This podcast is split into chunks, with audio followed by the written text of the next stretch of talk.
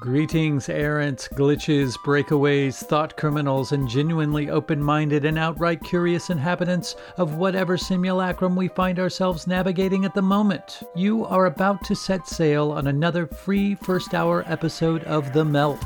If you find yourself wanting to dig deeper and have the desire to join the conversation during our monthly Melt meetups, you might want to consider becoming a monthly subscriber. For a measly five dead presidents per month, you can have access to full length, early, and exclusive episodes. Just click the Patreon or Locals link in the episode notes below to create the timeline that will set it all in motion. It's suspiciously simple, altogether painless, and just might inspire feelings of bliss and or lingering euphoria. So, without further ado, let the conversations begin.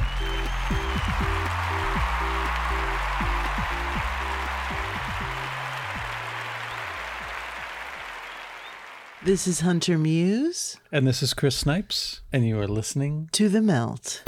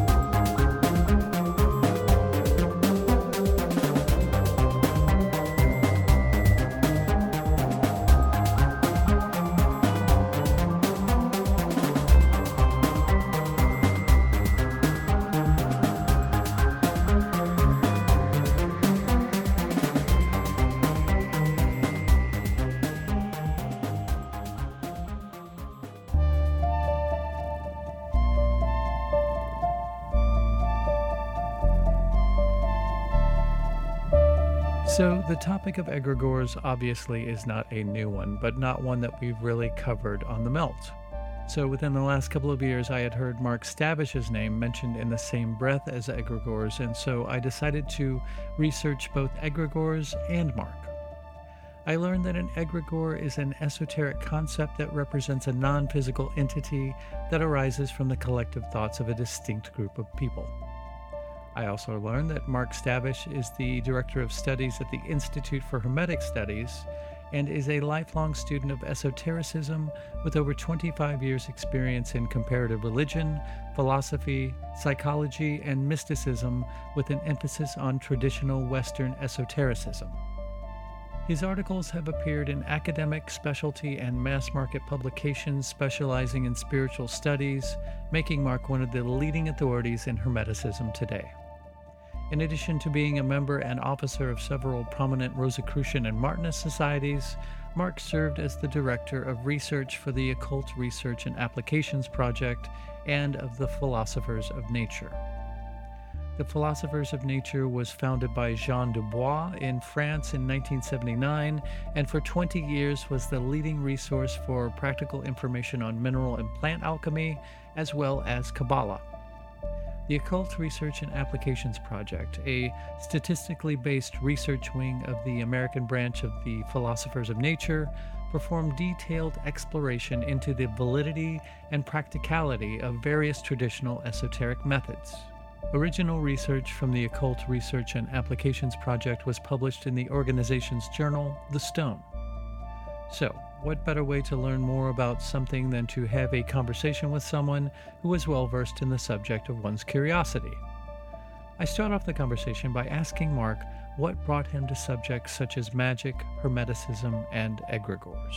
Well, as I've stated on many times in many interviews, uh, this was uh, an environment that I was around. Uh, I grew up next to my great uncle, who was involved in all of the major movements of the 20th century, and his father, of course, came over from Silesia, uh, which at that time was part of the, uh, I believe, West Prussian Empire. And uh, they practiced a form of folk magic, which is sometimes referred to as powwow or brauche or braucherei. And uh, that was fairly well known among the Pennsylvania Germans, although he was not of that extraction. And uh, in fact, his uh, experiences were much broader and included knowledge of the general uh, hermetic milieu. So you would have uh, Paracelsus, uh, but mostly more like uh, Jacob Boehme and uh, Agrippa, those types of Mhm. characters, Trithemius. So within that framework, I mean, astrology and out of body experiences, and I mean, tarot was was novel. You know, when my mother had tarot cards in the seventies, that was novel. Her her great aunts were, were doing the old school tar- the old school card reading. In fact, I I just had the decks out. I didn't bring them over for the camera, but you know, the uh, they've taken a kind of a renewal in the last 10 years, five to 10 years. We've seen a revival of some of that. Mhm. And I have some of the original decks from the turn of the century. Cool. So, Nice. and of course, uh, then as uh, I entered my teen years, I would go to uh, lodge meetings with him, and he was always greeted as like the elder statesman. So that was always fun. So you sort of grew up in that environment. It wasn't something like you were rebelling against being brought up an Orthodox Christian or something like that. It was more No. just in the air.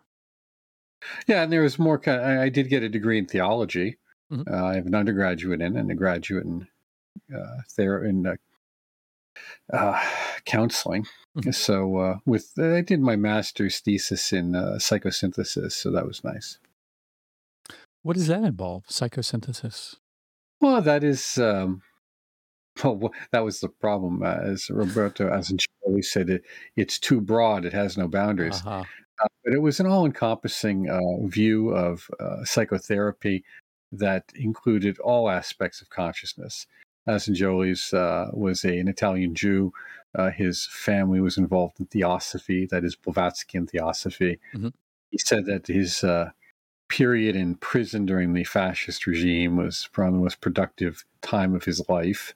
Uh, so uh, it's a, that type of environment in which psychosynthesis was not simply a. He, well, he was the first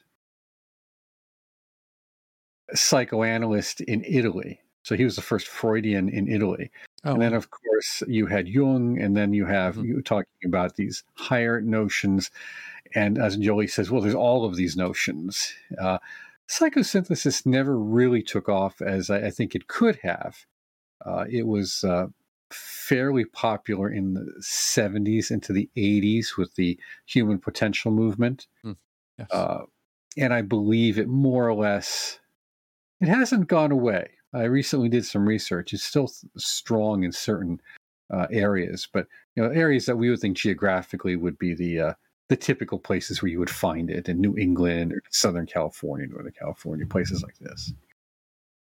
So, what led to you establishing, uh, and I don't know the history outright, whether you put it together yourself or with a group of people, the Institute for Hermetic Studies? What led you to, to feel inspired enough to do that? Well, there was a conference here that was sponsored by the Philosophers of Nature, which was the American sister organization of a French alchemical and Kabbalistic organization founded by Jean Dubuis.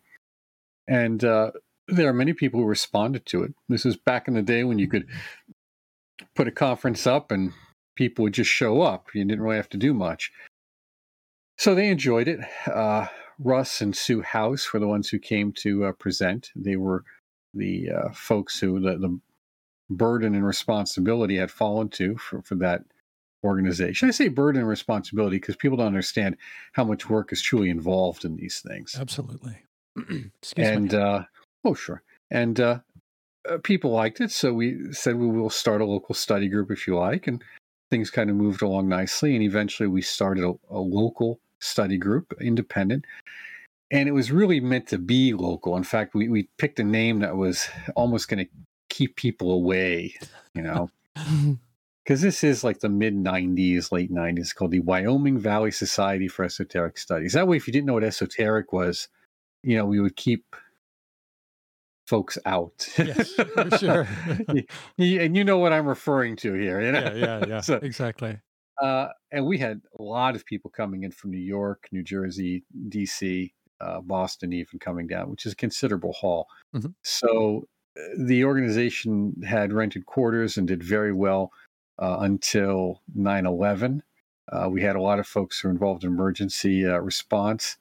So we kind of began to hit a slide after that. And about two years later, we decided to go to special events only. And as special events continue to go on, we we had uh, conferences here and there and, and the seminars.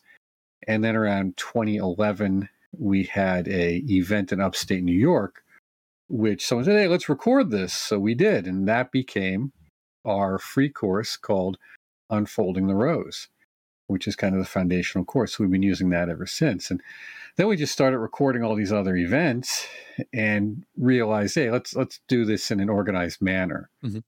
So we weren't just having the sporadic speaker coming through, and uh, and then by this time, there is a body of material. I had already published three, four books by this point, and it was much easier to then start generating a lot of our lesson materials and monographs and this type of thing.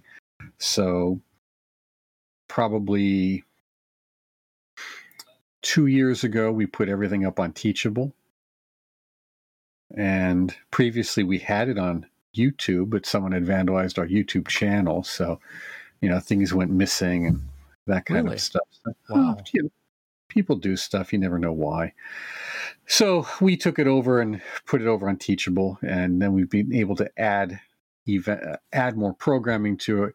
We have coming up a uh, a six week class on the three books of occult philosophy by Agrippa.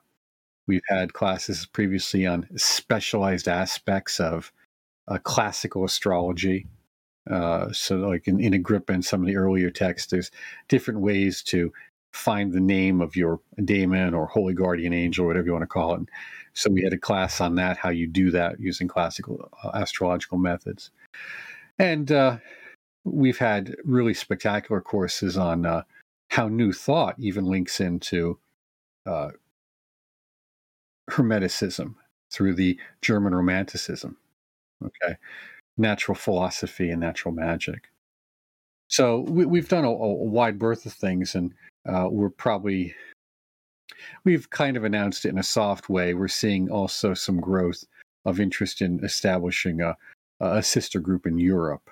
So oh, nice. we have IHS Europe, and they're going to be doing things in English initially uh, because it is the lingua franca of of that peer of really of, of the world. But they'll also be hosting uh, events and articles in various European languages. We do have folks who've translated some of our works into uh, French, excuse me, not French, but Russian, Portuguese, uh, and German.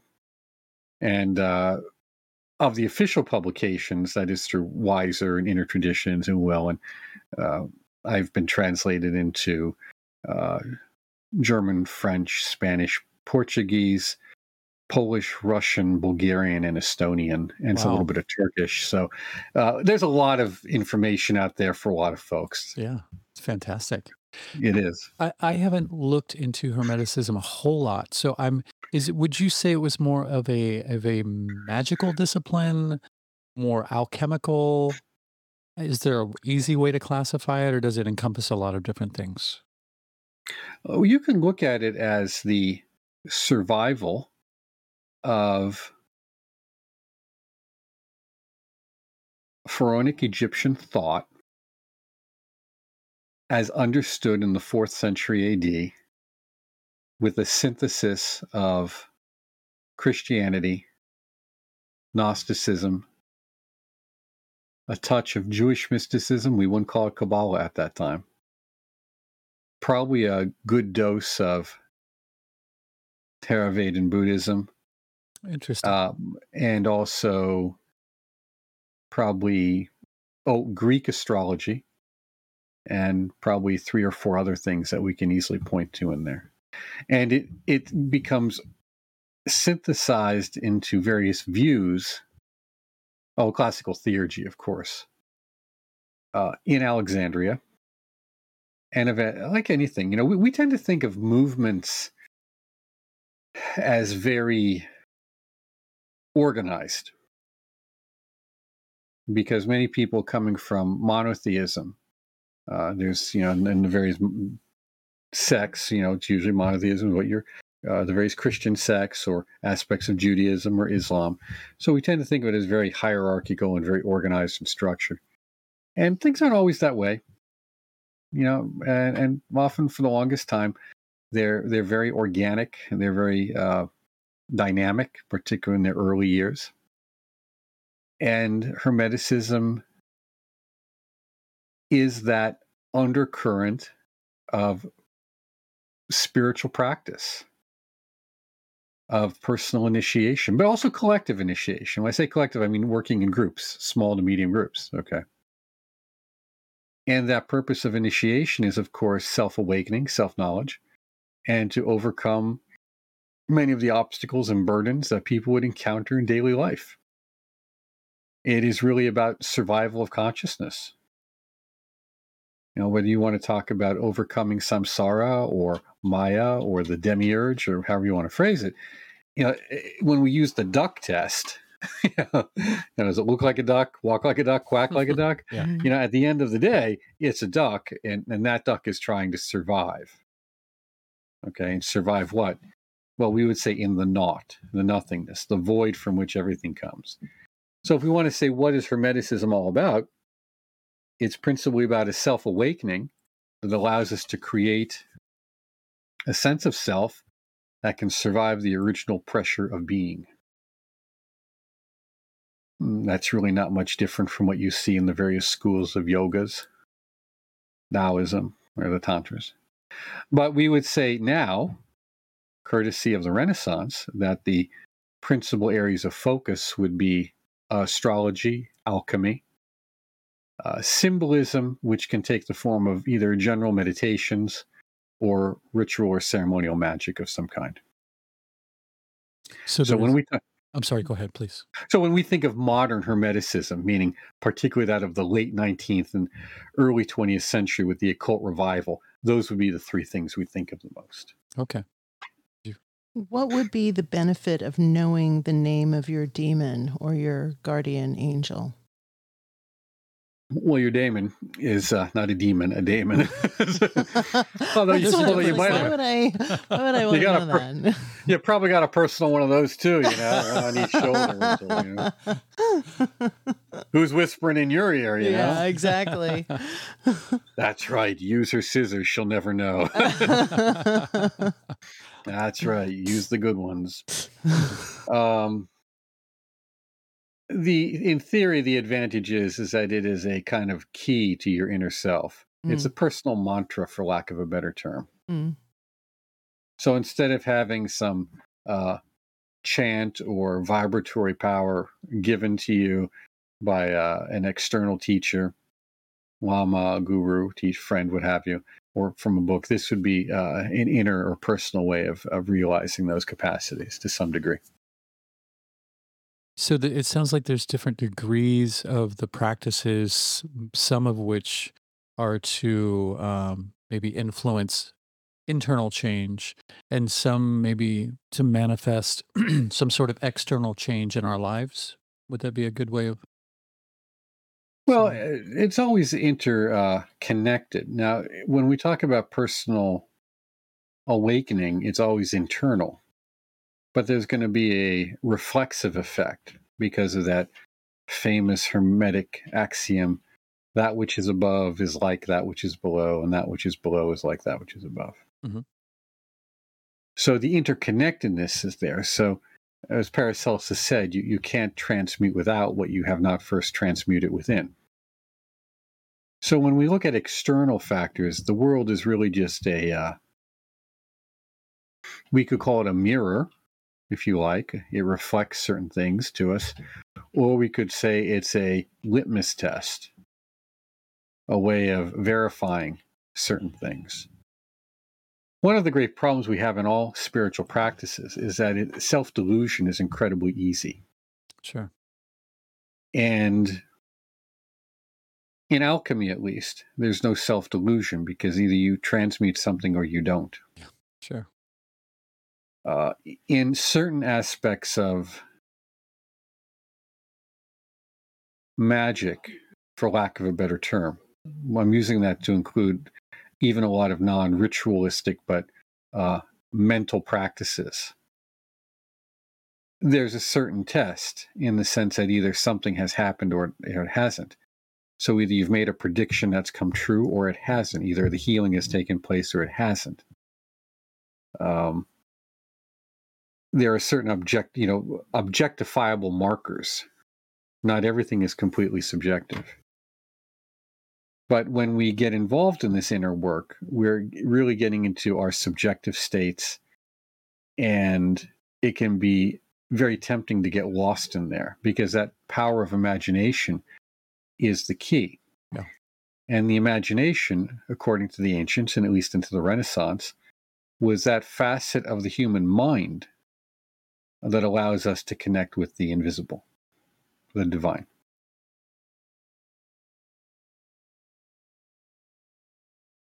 Um, what was I going to say? So, okay, to simplify that as above, so below, would that mean that it's sort of Hermeticism exists outside of dualism, wants to exist outside of dualism? Dualism doesn't play a part in it at all, or No, well, we exist within a dualistic framework, but dualism isn't the ultimate reality. Mhm. I mean, so I'm here, you're here, there's time, space. That's dual duality. Mhm. When we work even within the psychic dimension, there's duality. It, it's stunning how how easily that is just simply not known or ignored. You know, you have these so-called dimensions or spheres of being. That means duality. The days of creation are phases of, of development, phases of existence coming into beingness. Well, that's phases of duality. And it may be on cycles or scales that are fundamentally incomprehensible to us, but it's still duality. And our goal is to, if you want to call it a goal, is to realize uh, the temporary nature of that, the the not say unreal because it is real, but not ultimate state of that. That that is not an ultimate state.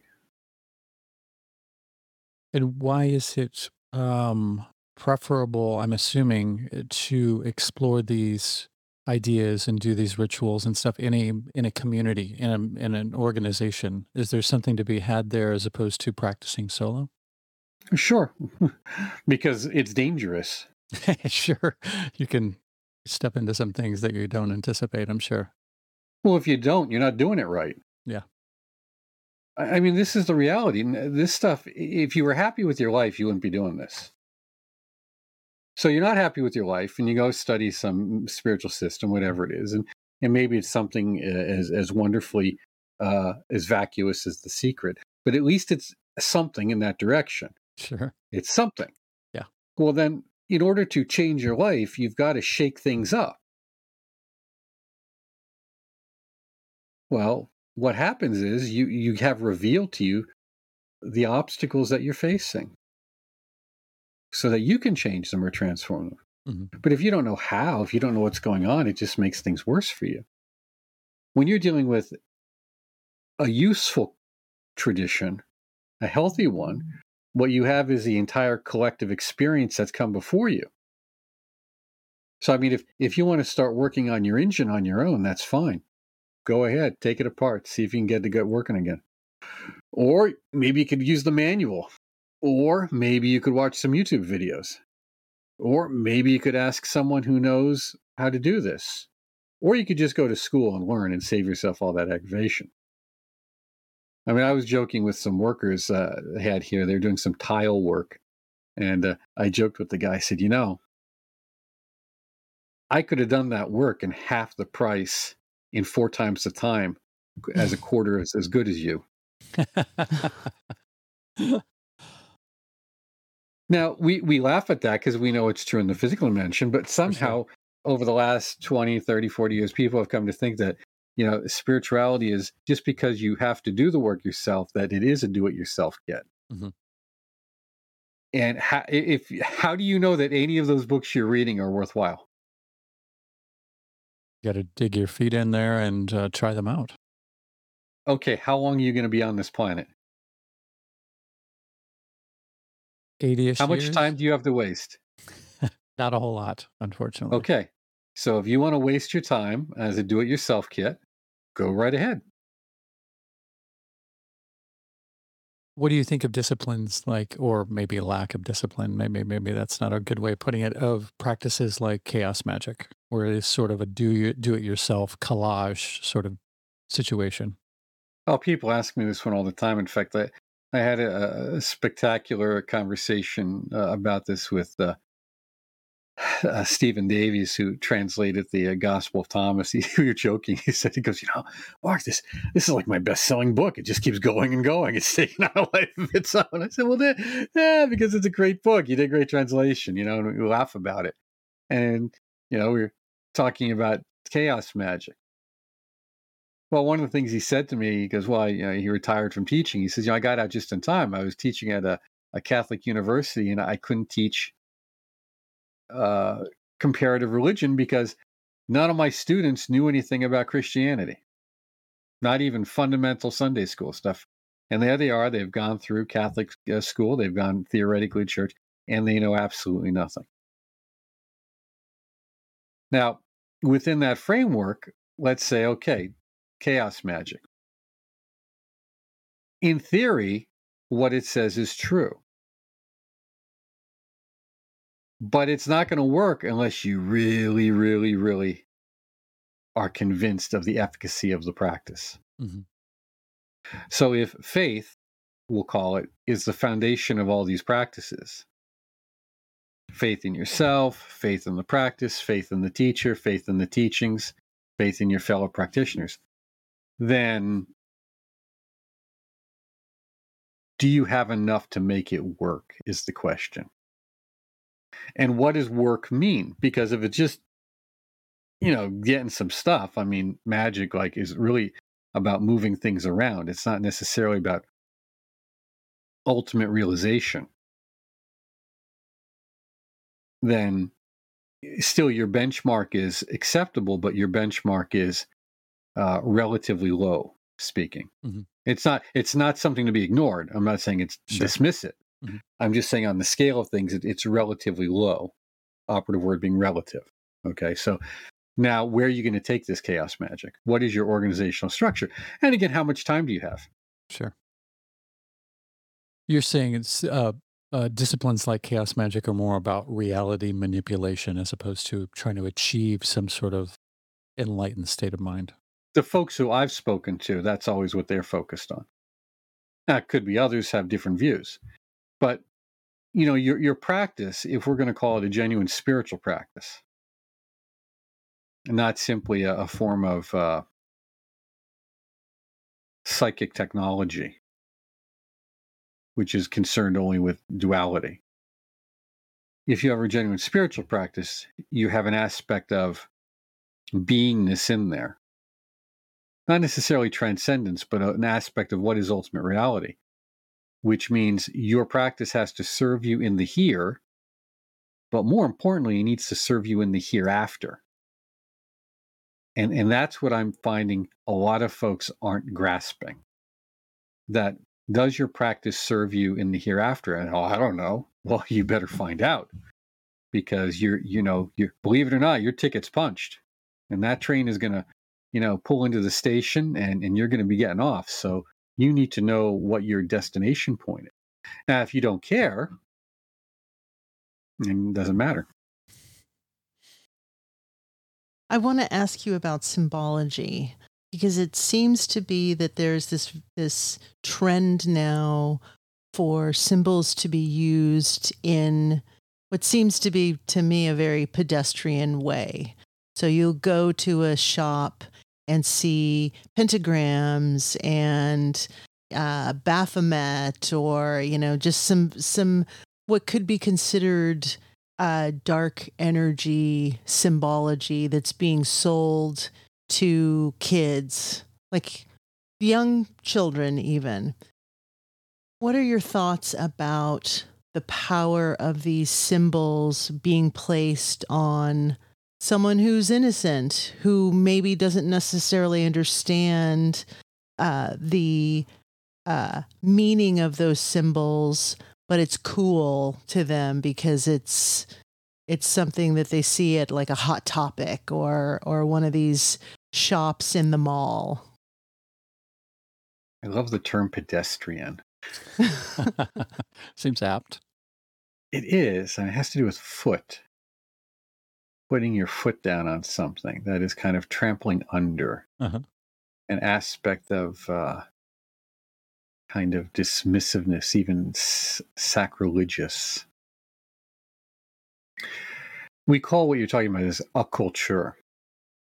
That is the occult moving into the popular culture. And it's happened at various times. Um, this is probably among the strongest. The problem with it is, is that it's dis, uh, the symbolism is disconnected from tradition. Yeah. So to dismiss it is to, you know, it's like when folks are wearing crucifixes as a fashion statement, you know, or, okay, well, you know, anything else. Just because it doesn't have meaning for you doesn't mean it doesn't have meaning for someone else. And by someone else, they don't necessarily mean the person sitting next to you on the bus. Right. And, and this is where we get into the notion of what is spirituality. There is a tendency to think in very selfish terms. That is, myself, my path, what I want. Give me the book, give me the seminar, get out of my way. Help me because I, I am'd you and I'm in need. Uh, you know, like we're like we live in little pop up boxes. You know, oh, I need you, and then you know, so that kind of selfishness that I don't want to use the word narcissism because it's so abused and uh, it really is selfishness, self absorption in a negative way. Uh, we see in that use of symbols too, as if you can just take in things and plug them on. Well, if they have a meaning, and that meaning can change over time depending on how they're used, uh, they're attached to what we would call an egregore, a collective consciousness of some kind. And I, I remember years ago, maybe 10, maybe about 10 years ago, I'd have to look it up. I have the essay around here somewhere that I wrote. I go into Dunkin' Donuts. It's a nice day, you know, it's sunny. I got to meet somebody down there. And he's just taking his time, right? So I grab a coffee, and this girl, all of maybe 18, maybe, is waiting on me. And she reaches out, and I can still see it right now. And she has this tattoo on her wrist. And it's, I can see it. It's a goetic sigil. And I said, uh, Oh, uh, who's that? And she said, Well, it's a sigil. I said, I know what it is. I asked you who it was. she looked at me like, you know, and I said, Oh, don't judge. I said, I don't have to. I said, But just remember this the life is in the blood. You feed that every time you breathe. And, you know, people I know with tattoos are horrified when I tell them that. They're horrified. Because, yeah, what you know, she, she, oh, she was shocked, Uh-huh. you know. I said, just, you know, just remember that as long as you have a good relationship with it. Well, and that's it. You know, people do stupid things. You know, they think they're going to put the sigil of some demon on and, you know, eh, you know, it's going to just be hip and cool. You don't know what you're putting on, what phone number you're dialing. Yeah, exactly. I, I remember one place I worked. This was great because it was a Catholic institution, and uh, it was a spectacular building built in 1915. It was just great, Uh, and I was in charge of the uh, restoration of its chapel, which was probably the best project I ever had. You know? and one of the workers there, he had some a lot of body art, and I had a painting on my wall in my office. trying to remember what it was, what the name of it was. It was a famous one. You would have recognized it from the uh, what were they called? Ah,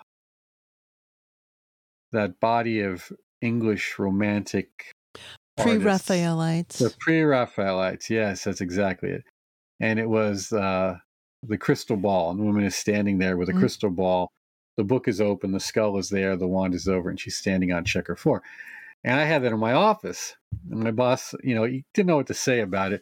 But I said, dude, this is what you want me to do. You're always asking me to gaze into the crystal ball. this, this, is my job. You know, I got I got to tell the future for you. and uh, there's some stories there too. So this guy, anyhow, he I said, hey, nice tattoo. He had a tattoo of, uh, uh, what was it? A sigil from I think the greater key of Solomon of Jupiter on his on his one arm. So he, lift, he goes, come, he lifts up his shirt and he's got tree of life front and back on both sides. Wow. You know, and I said, good. I said, I hope I said, I hope they got the Hebrew right. I'm, you know, you know, busting the stones about it, right? I don't really care, you know. And um, I think that that type of activity is, in some ways, counterproductive to one's work. Mm because you have to be selective about what type of quality of energies you're you're working with and you're inviting into your life and into your life stream and into your life force which we said the life is in the blood uh, and in that case it would really be the nefesh uh, within that person their pranic field is for the listeners your pranic field your energy okay that something like that so anyhow, uh, when we look at all these symbols in day to day life, we have to recognize that we're really doing ourselves a disservice by overloading ourselves. And we're particularly doing ourselves a disservice by having too many of them in a practice because you can't, your mind does not have the capacity to organize and synthesize them effectively to be useful to you. That's why when you have a practice, you often are told to have a very narrow set of things. Mm-hmm. So even if you have multiple initiations within a particular school, what you have in front of you when you practice on your altar or anything like that is still very limited to that practice. Mm. So you may have lots of stuff, but for the period of practice, it's or whatever that is for seven days or seven weeks or seven months or seven years, it's it's just this. Mm. So that you can focus your attention, and in that focus, you acquire energy, you acquire capacity for work. Because all of our practices should increase our capacity for realization, and realization brings with it not only knowledge, but inherent energy as, as well or what you might say in the yogas they might call Shakti. We would call it uh, the the vital life force or energy is inherently increased with that realization. It's interesting because uh, we have a son who's 14 years old who is kind of playing with different costumes right now in his reality of you know trying to figure out who he is and what he what he is about.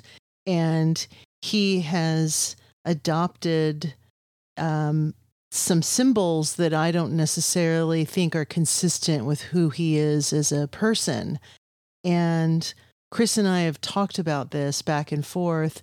And, you know, Chris's attitude, as he has communicated to me, is that, you know, he's he's figuring himself out. He's kind of kind of playing with this this imagery. And what I said to him was, it doesn't really matter if he believes in these symbols or these energies. What matters is that people for thousands of years have believed in these energies, and he is potentially connecting his energy and his body and his life force by wearing these symbols around to that that that stream do you think that there is a way that you can carry yourself or protect yourself where you can wear a pentagram or the, you know have the tattoo of Baphomet on a t-shirt or something that that you wear around as though it's on your skin but it's not. Do you think that you can separate yourself from that or are you absorbing some of these thousands of years of um, energy Well, it all depends too on the images. I mean, if, if you've got the typical Baphomet of the tarot card, you know, depending on the decks, even it has this that really does have a different connotation than say the Baphomet of the Church of Satan. Mm. And even then, within the Church of Satan and those different satanic groups, they have different interpretations as to uh, what this really means. Uh, so at the end of the day, your connection is weak. Mm. But okay, the connection is weak. But what is your connection to that is strong? What is your strong connection? So if all you have is this weak connection to these teenage angst, rebel without a clue symbols, which is what most of it is, what is what is on the other side of that? Do you have a strong connection to something? You know, weak force, strong force. You know, weak magnetism, you know, stronger magnetism. So what do you what is pulling you and, and pushing you through your life? So I think that for a lot of folks, a lot of kids, you know, it's not a big deal. Mm-hmm. Uh, I mean, I'm reminded of you know the old Satanic Panic in in the 80s into the 90s, but even within that, there was reason for concern. I th- it was it was beyond. I'm going to say because I was there at the ground level. Mm-hmm. It it was it was insane.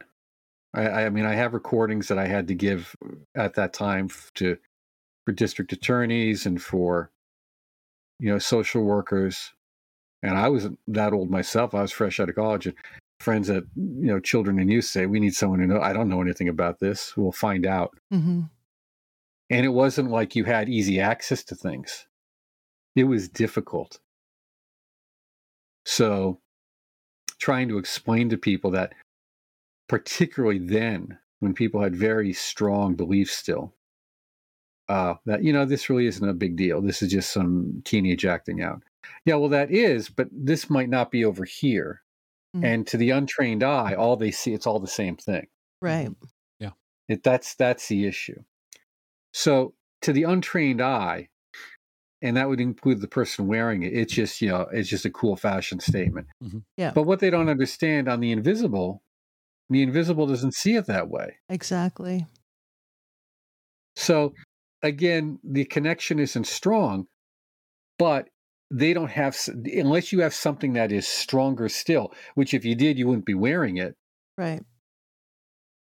Uh where does this period of ambiguity lead you? That's the question. And a lot of folks, they'll be okay. But you don't want to be or see your kids among those that aren't. Exactly.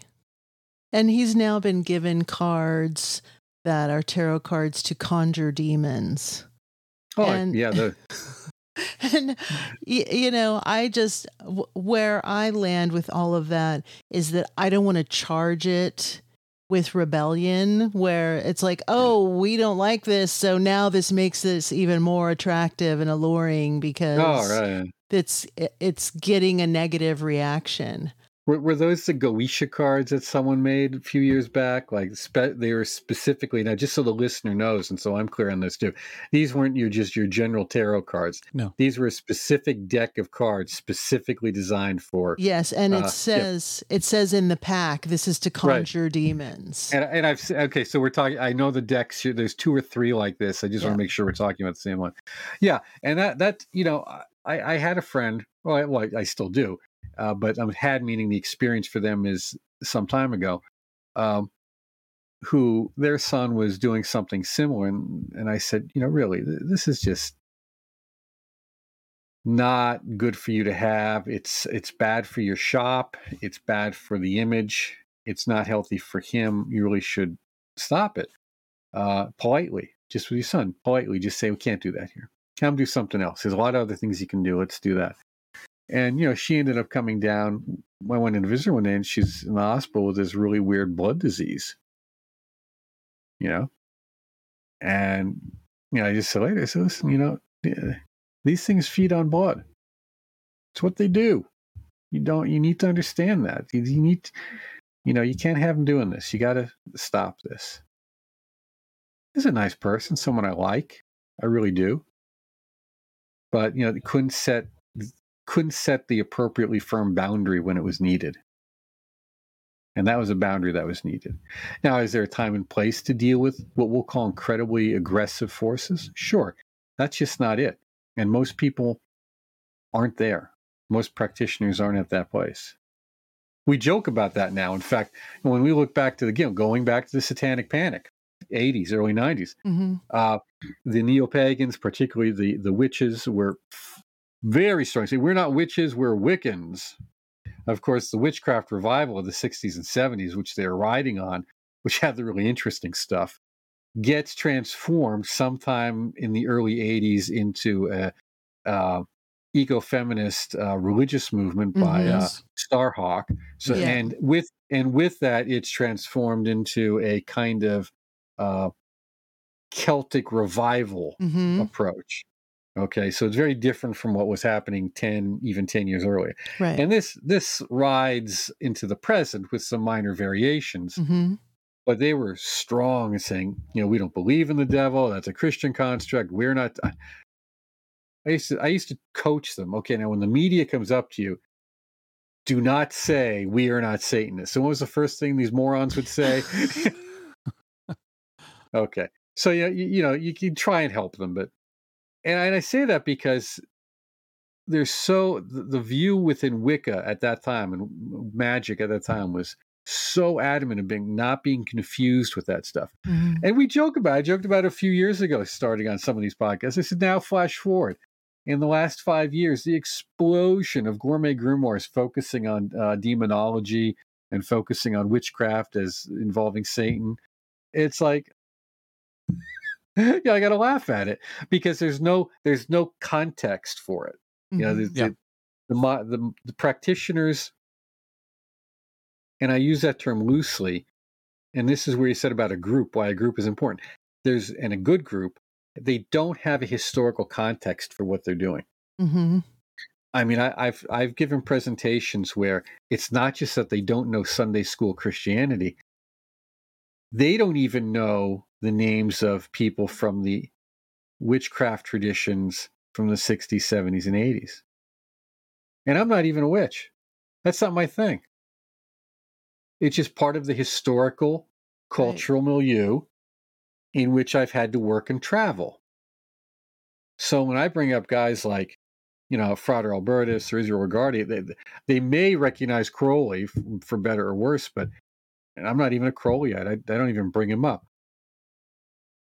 It's stunning how much collective information has been lost.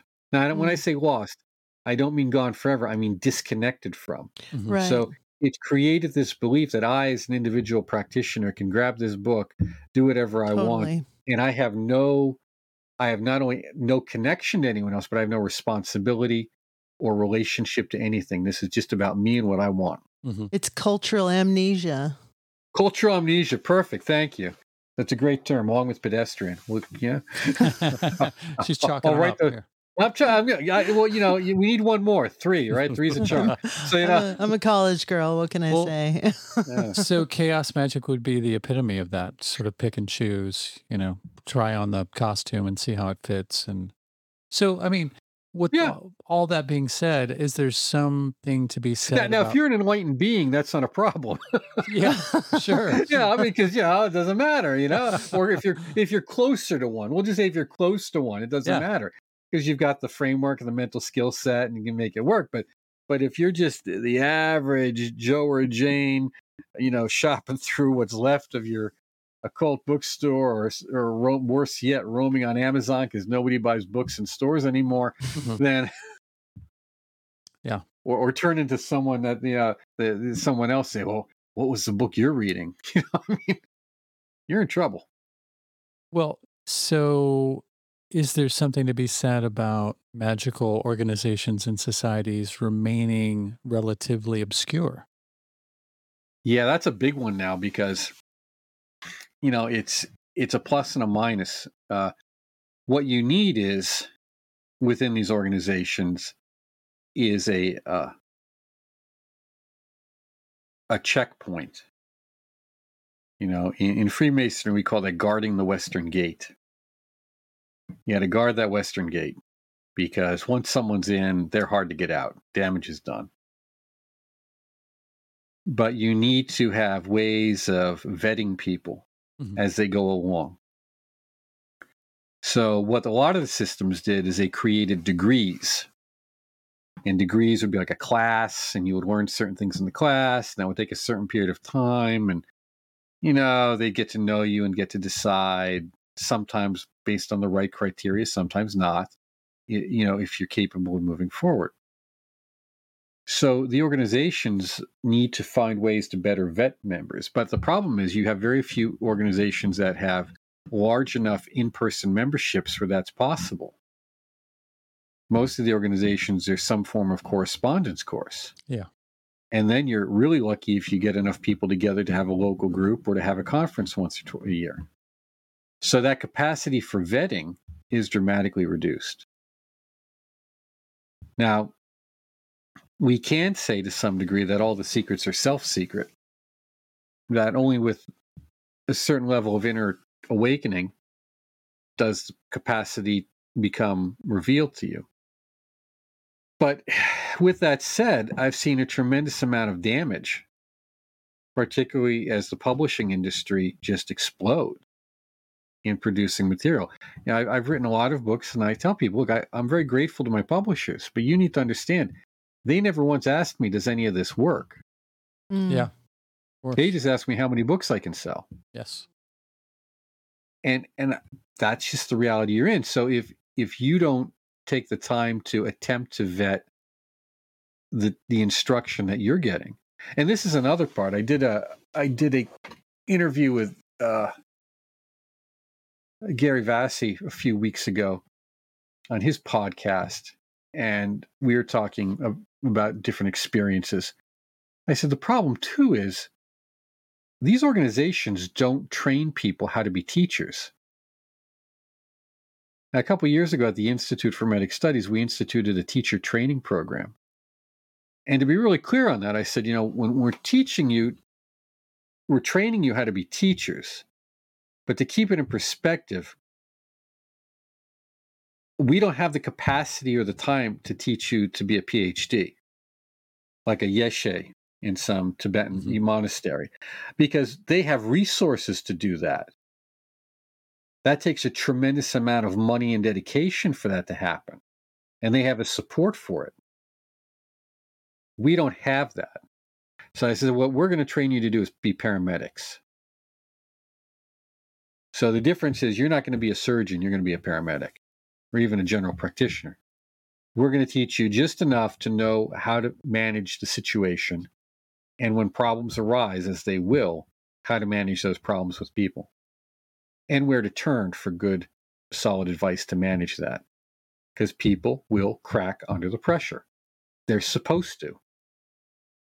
That's the purpose of this work.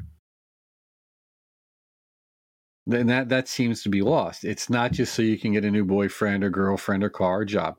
That's good. Those are secondary concerns and practices. But the primary concern is the reforming of your, your personality the reforming of your sense of self so that it can withstand the pressures of beingness itself without any other supports. The power of what we call the abyss or the naught or the void, the Ein Sof Aur. Pick a pick a name, whatever it is, but it's the original jettison point. Which a lot of these schools don't tell you. They just simply don't talk about it. So you have to ask the school, you know, what is the teaching? What will it do for me? And how will I know? What are some of the signs of success along the way? And then the teachers have to be able to ascertain that as best they can. Now, they don't have to be perfect, but they at least have to know their own limits and be able to help you know, recognize yours. And these schools don't teach their teachers how to teach. If you are in a school long enough, you get promoted simply by surviving. Mm-hmm. And that then gives you a certain degree of authority. understandably, because resources and people are limited. But it doesn't mean you know how to engage with the deep psychological issues that may arise or the paranormal phenomena. I mean, a lot of folks, for better or worse, who've never experienced some really bizarre phenomena. And that's okay. But when it happens, you need to know what to do with it or how to handle it or the, the people it's it's happening around. You know, one of our board members joked to me several years ago. He said, "You know, you're the only person I know that has a form letter for people uh, contacting you about uh, poltergeists." I said, "Yeah, it's easier on the response here, but it's these are serious issues that I'm I'm, I'm bringing up and that we're, we're talking about mm-hmm. because without infrastructure, without institutional development, and without building the people to build the institution and the institution building the people. You know, we shape our institutions and then our institutions shape us. So without doing that, Western magical groups are often constantly reinventing the wheel. And, and not not for their benefit. Because the the well of source material that they go to tends to be fairly limited. So a lot of them just end up looking like variations of one another because they are. And that's okay. But then errors creep in about even why you're doing what you're doing. Where someone says, you know what, I don't want our rituals to look like those. So we're going to create our own. Well, okay, but do you have the capacity to do that effectively? What constitutes an effective ritual? How, what is the structural components that matter in it? And how do we test that to make sure uh, there's a certain degree of reliability? And not that rituals are flipping a switch. They're certainly not. Too many people treat it like that. But there's a certain balance, is what I'm talking about, and and and structural uh, beginning, middle, end, purpose, that type of stuff. Why do you think that they're in the past? Um, and I'm thinking OTO for some reason is what keeps coming to mind. That a lot of these organizations or chapters of these organizations, magical organizations, have degenerated into sort of like this infighting, these ego battles. Why do you think that that has been sort of a stereotype of those situations? Because you because you have people who didn't grow up around people doing practices. Mm. You know, and I had this discussion with uh, Pat Zalewski, and, he, and he's mentioned several times. It's no secret you know, he was in the environment with the last surviving Golden Dawn Lodge. Whereas other people were just reading Regardie and thought, well, this is the whole of it. Yeah. Uh, and one of the problems with the Golden Dawn is it has no, it really doesn't have a foundational philosophical view. That's another problem. And it kind of does, but you don't get that till you're like seven equals four when they should be giving it to you as soon as you walk in the door. You know? So you know that kind of stuff. So you, you get folks who really want to do something crazy. They want to do something wild and exciting. I, I, remember years ago i wrote an essay on this posted in vox hermes. You know a guy i knew worked with him for several years in our group. He, he emails me and asks me if there's any groups around because he wanted to do something different. Well you know that's that's not enough of a reason Mm. Now, one of the problems with the OTO, and I am not now, nor have I ever been a member of the Ordo Templi Orientis. Okay, so just be clear on that. Yeah. I sat in the J- James Wasserman sat next to me once, and, and, as we were waiting to pick my son up from school, and said, "How come you never petitioned?" And my response to him was, "Well, because of the members," of which he laughed. So the the point is that um, their mission statement, if I understand it correctly, is that anyone in the world has the right to petition for membership. So anyone can at least get the first degree. So I, as an organization, that's what they have the largest number of people in that degree. But what they don't have is a lot of people further along. Now, why that is, I can't tell you. I don't know. I don't know their internal structures. But infighting is because people don't understand what the purpose of their being together is. And when you have a lot of new stuff like constantly being generated, it's content generation like on a blog or something. I mean, you guys know what it's like. People ask me why I don't do a regular podcast. I said because I burned through talent in a year. Mm. You, you know, and then I just have to go out and find people who are going to talk for an hour or two, and, and I don't want to do that. So it's the same in these magical practices. They, they they throw a net too widely in order to find something that is exciting or interesting or unique to them, rather than focusing on a particular set of practices.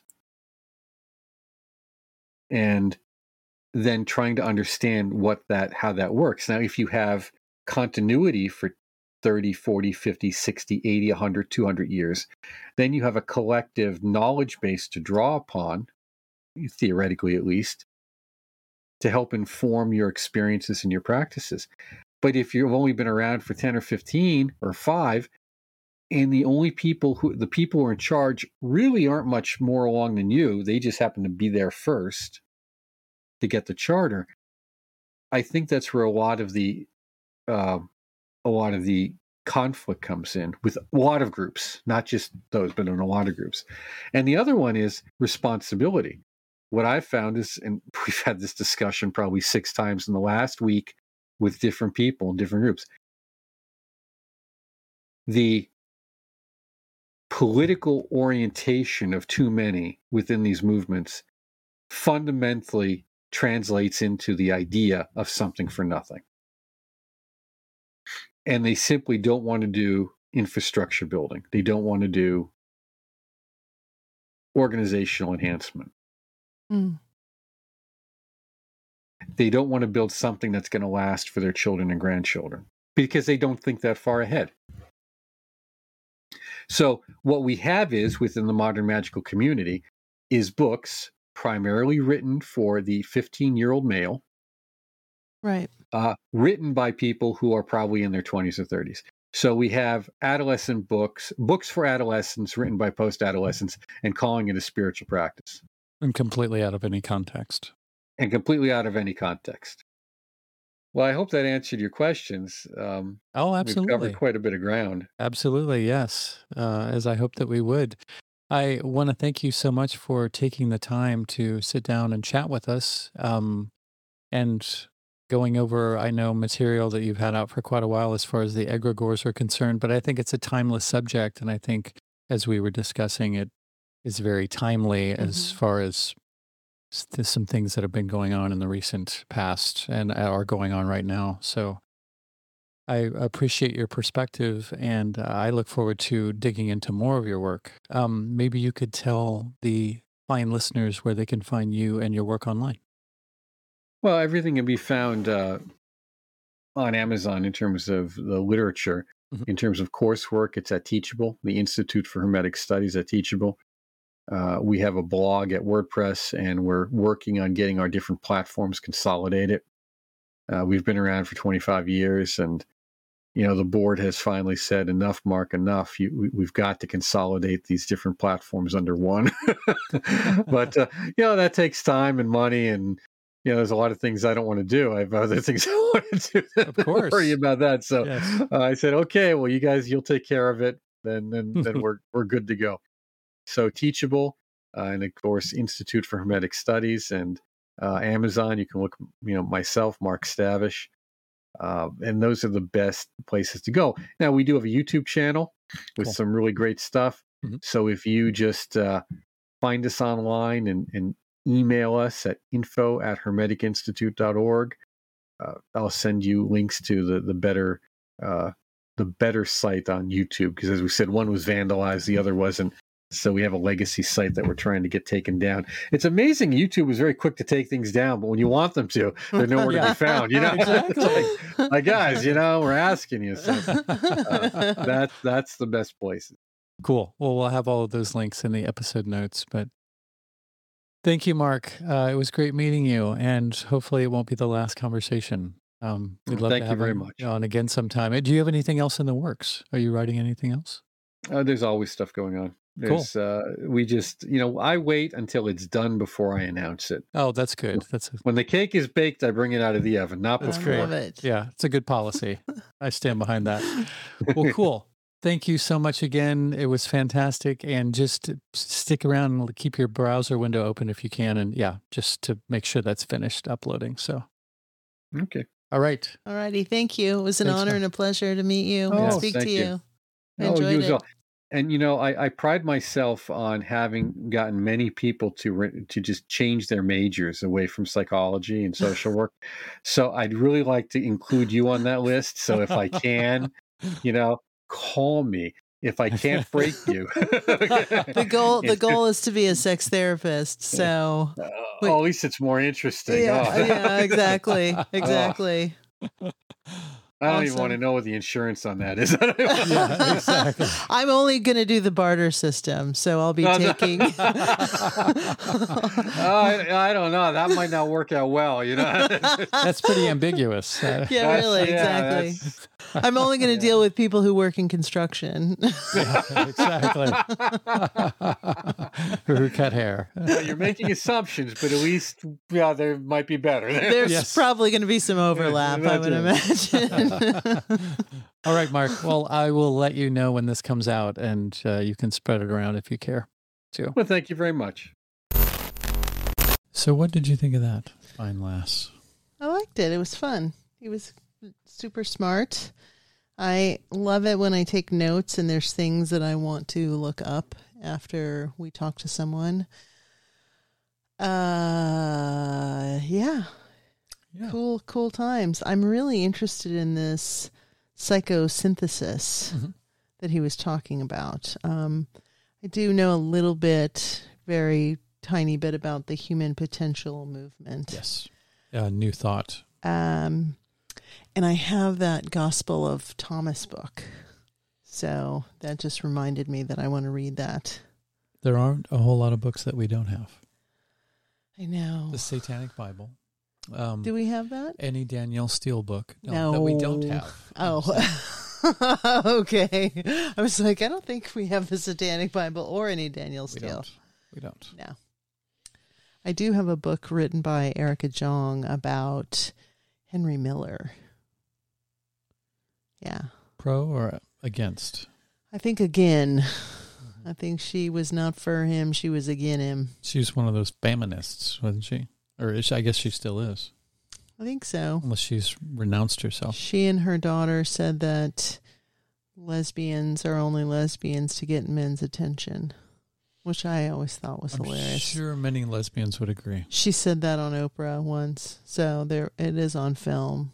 I do have the receipts. She as you means- say. In the context of porn, right? No, in the Oh, okay. in the context of like bars, like if if two women are in a bar and they start making out, they're doing it for male attention. Most likely they're going to be in a lesbian bar, though, doing that. But these days, who knows? I mean, people just do it because they the right Taylor Swift song comes on. You know, you never know. What's the song, the pop song, I Kissed a Girl Tonight or something like that? Um, that's Katy Perry. Yeah, I know that's not. Again, oh, that's Katy Perry? It Was that Katy recent? Perry. It was about ten years ago. I kissed a girl and I liked it. I Kissed a Girl and I liked it. And yeah. and I blacked it out, probably, is what the second part of that should be. Right? Yeah, it's it's on Instagram now. It's in your it's in your uh what is that called? Your stories. In my Instagram? In No, one's that, Instagram. That, girl, that girl who did that. Yeah. This went weird. I know. Let's Quickly. just back out while we can. Quickly. Um yes, the unfolding rose. That was cool. Like Talking the about that. Uh event in upstate New York in the nineties that he did. Like to see that. I bet that's super, super interesting. Agrippa. Three Yeah. books on philosophy. Mhm. They have all those in one. Llewellyn put out a edition with all three of those in one fine tome. Here? No. Oh. No. Had past tense. They have already put Oh, it out. they yeah. have. I thought you said you had. No. No. Okay. Um, I was wanting to get back to the satanic panic stuff because I'm always interested in Yeah. discussing that with new people because I personally think that um, that was a sort of a distraction um, campaign to take attention off of real satanic things, um, like all these uh, the false memories. Uh, institute or whatever, Yeah. trying to tell all these people that they didn't have the experiences Yeah. that they claim to have had. Yeah. I wanted to too. I love that. I love, Yes. I can tell when you have something to say because your yeps get closer together. Yep, yep, yep, yep, yep, yep, yep, yep, yep, yep. It's like when you're backing in, backing out of a parking space with your car, and you're getting close to another car. Yep, yep, yep, yep, yep, yep, yep. I yep, yep. did. No, I wanted to. I wanted to t- touch back on that because we were talking about something that we've talked about ad nauseum together, but we've also talked about with other people on the show about the same subject about symbology and imagery and the connections of those things to to the innocent and and the innocent wearing these symbols without really knowing what the symbols mean.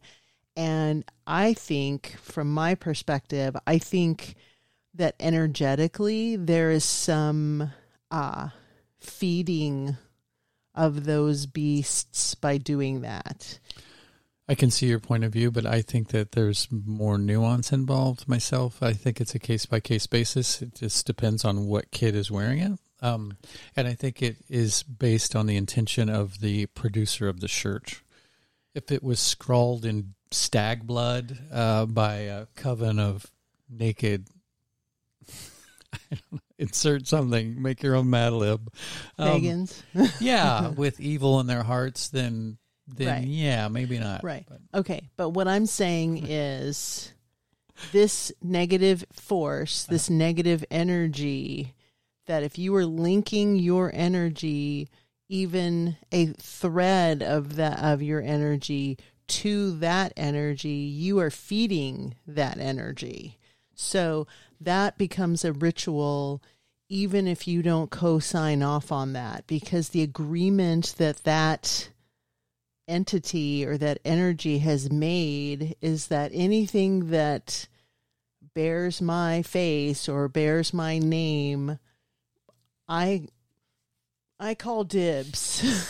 I call energetic dibs. So my god sorry so I heard that I in 3D sorry. surround sound.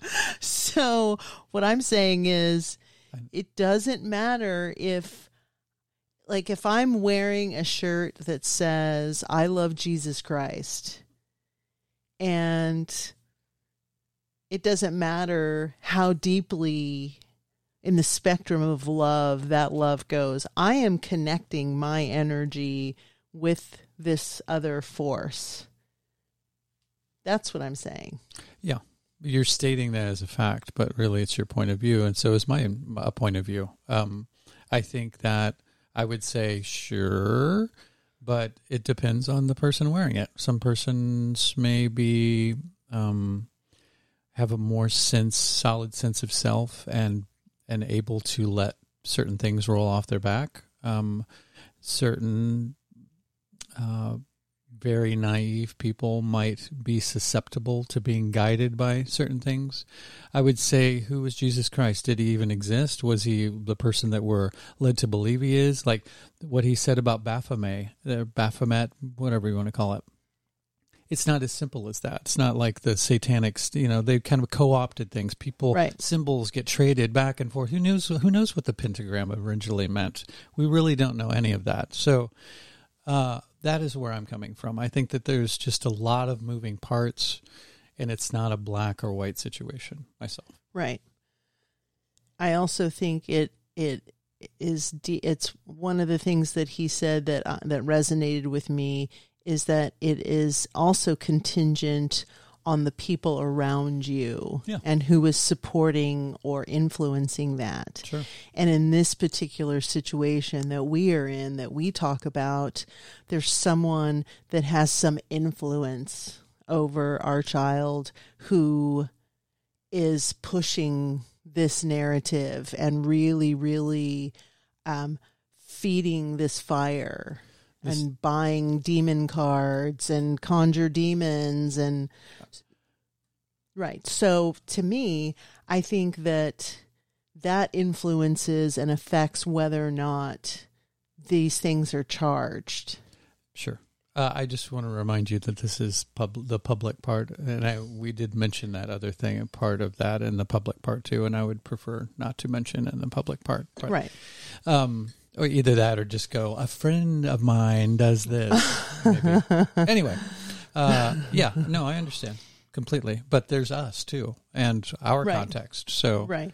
And that's why I I um I think it's okay to talk about this publicly because I think it's okay to push up against that and say I'm not down with that. I'm not down with the devil or wearing demonic imagery on my body or I don't have any demonic tattoos or anything. I love that comment he made to that person that was wearing the sigil. Do you remember what that that what he said?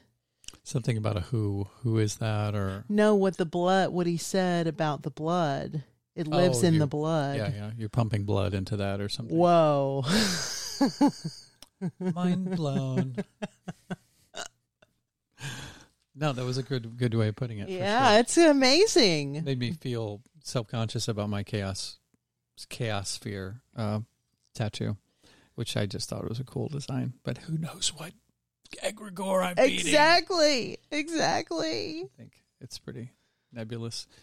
Um, because that's where I'm coming from, and that's the energy that I don't imbue it with. So it does it can't control me. I control. I'm I am a conscious navigator of my being, Yeah. and I don't let anything have any control over me. And as far as that's And you don't make that devil reptile face that you used to make a lot before when you were eating lots of sugar. So maybe you've killed the demon. devil devil reptile face. You used to do this thing that freaked me out, like where you would wag your tongue and do the to be silly or like in a well, fit of rage. I I don't know. I I think some was you were channeling is what it felt like.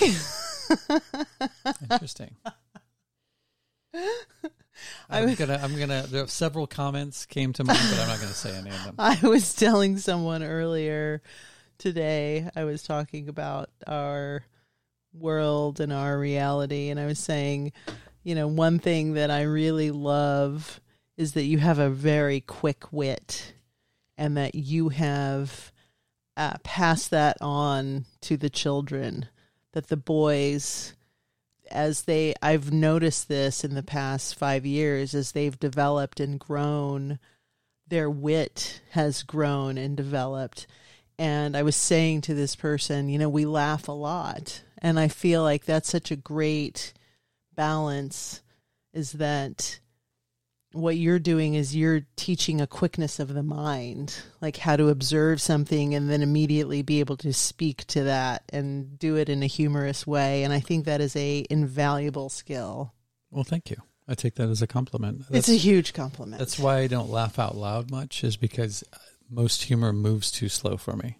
Because I'm I'm already made that joke in five different ways inside of my head. but really, also too, it's a it's a it's that I don't come from a boisterous, verbose, like outward projecting family. Yeah. So we're like the brethren in Garrison Keillor's uh, Prairie Home Companion stuff. We just kind of are very stoic, and so that's probably a part of it too. But I think it's a great, as opposed to like weaponizing your body, it's a great way to engage with people that is d- extremely disarming is like being able to make someone laugh when maybe you don't necessarily get along with that person or For sure. you you're kind of cutting through tension or cutting through something with humor and i definitely see this like the honing of that with nico but i i also really see this quickening happening with arvo where he's getting better and better and better at being funny like quick like seeing something and being able to like nail it in a very hilarious way and i love that. For sure.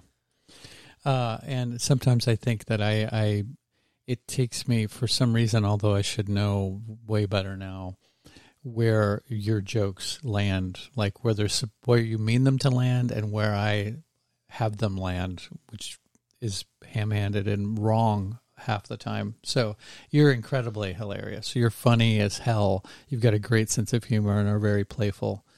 So I need to be better about knowing where your jokes land and not thinking that they're landing someplace com- completely different. I have the sense of humor of a 12 year old boy, and that's great when you're a 12 year old boy. It's confusing when you're a 54 year old woman because people are like, "What the fuck are you talking about? What is what is that? Like, what is where is that coming from?" But I should be used to that now. I But- should know that. it's great with the kids because They know exactly where because they know exactly where I'm coming from, and and so we have that that very uh, synergistic humor that is a lot of fun. Well, I'm admittedly too serious most of the time. So You're the dad, so you you very much are like the adult in the group. a lot What a drag. I, I equated adults with fuddy duddies when I was growing up and still do. Like my peers that I've known for years and years and years. Not you, Brett. Uh, are all, I mean, not all, but, Yeah. you know, they're fucking Yeah. fuddy fucking duddies. Yeah, but I think part of it is that that you have to keep the ship steered in the right direction. We'll, we'll go with that. We'll go with that. Anyway, But this is a great combo, and I'm was a great interested in in soft white underbelly. That sounds like Mhm. something that's right up my alley too. so I didn't understand. Jordan Peterson is interviewing prostitutes. no, and, okay. no, no, no. That, that no, he pivoted to another Uh-huh. thing. He Okay. said that this is a a channel, a show that's on YouTube called Soft White Underbelly. I have to look into it. Yeah, so I wrote it down. Um, yeah, but I thought it was funny that I thought he said, uh, the knowing the name of your demon. I was like, why would I want to know the name of my demon? but he said Damon. Because you know not to say it. Yeah, If you know the name of your demon. right. But then I thought, you know, that's a way to, uh, you know, it's like don't think of a pink elephant, but if you know the name of of some negative negative sphere or negative energy in you, maybe it's a way of diffusing that instead of Could be. not saying it. Maybe a way of of diminishing that that thing's power. Perhaps. Perhaps. Yeah, I did want to get more into that. The whole guardian angel, uh, Greek astrology, astrology aspect. I wanted to ask him about sidereal astrology compared to equal house system. Yeah. Yada, there's lots yada, of stuff. yada. Not Yeah. to mention his book on astral projection and um, lucid dreaming. Yeah, Lots more to, to pick old Mark's brain about. yeah, I like it. Yes. When you do that, it looks weird. okay. Just so you know, on Thank the you. camera, because we have to. No, I you shifted the camera down. I was like, that is not good because I like to write and do stuff, and it just. I, felt like it made my hands. And then you were on the phone, and he was watching you, and you were on the phone. I was like, "Can we just?" For 15 seconds. Yeah, we Yeah. need to do a tech check I wasn't- before. I wasn't camera. checking messages. I was writing something on the grocery list that I thought of randomly, which I don't know if that's any better or not, but oh my god. I love you. way. You're awesome. You're hilarious. Oh, I need uh, Cocoa Puffs. I, gotta I remember don't eat Cocoa Puffs. Okay. Thank you so much for tuning in. Hopefully, you got something positive from this. Um, the Melt Podcast at protonmail.com or Hunter hyphen muse at protonmail.com. we Look at my you. little doggies up there. I put the doggies up there. They're so cute. We love you. We, love you. Thank you for listening or watching. And uh, there's more fantastic stuff coming. And keep suggesting guests because we've gotten a lot of great guests from patrons and listeners That's right. throwing things in front of us. So please don't hesitate. Do it. All right. Ta ta. Yeah. Thanks so much for making it this far. If you've liked what you've heard and you are thus inspired to contribute to the well being of the melt, there are a few easy ways to do that. The most tangible being financially, which can be achieved by clicking the Patreon or Locals link in the episode notes, and then you will be led through the process for starting your monthly subscription for a mere $5 a month. This will give you access to exclusive episodes, full length episodes, and you can participate in our monthly Melt meetups where we can congregate together as a community and often get a chance to talk with some of our guests more intimately. Another way to help out would be to go to wherever it is that you listen to the Melt and either leave a favorable review or rating. You can also spread the word via sharing and recommendations to friends and family, either in person or virtually. And lastly, if none of those options are readily available or appealing to you, simply send your positive thoughts and intentions. In an interconnected and quantumly entangled multiverse, these also go a long way.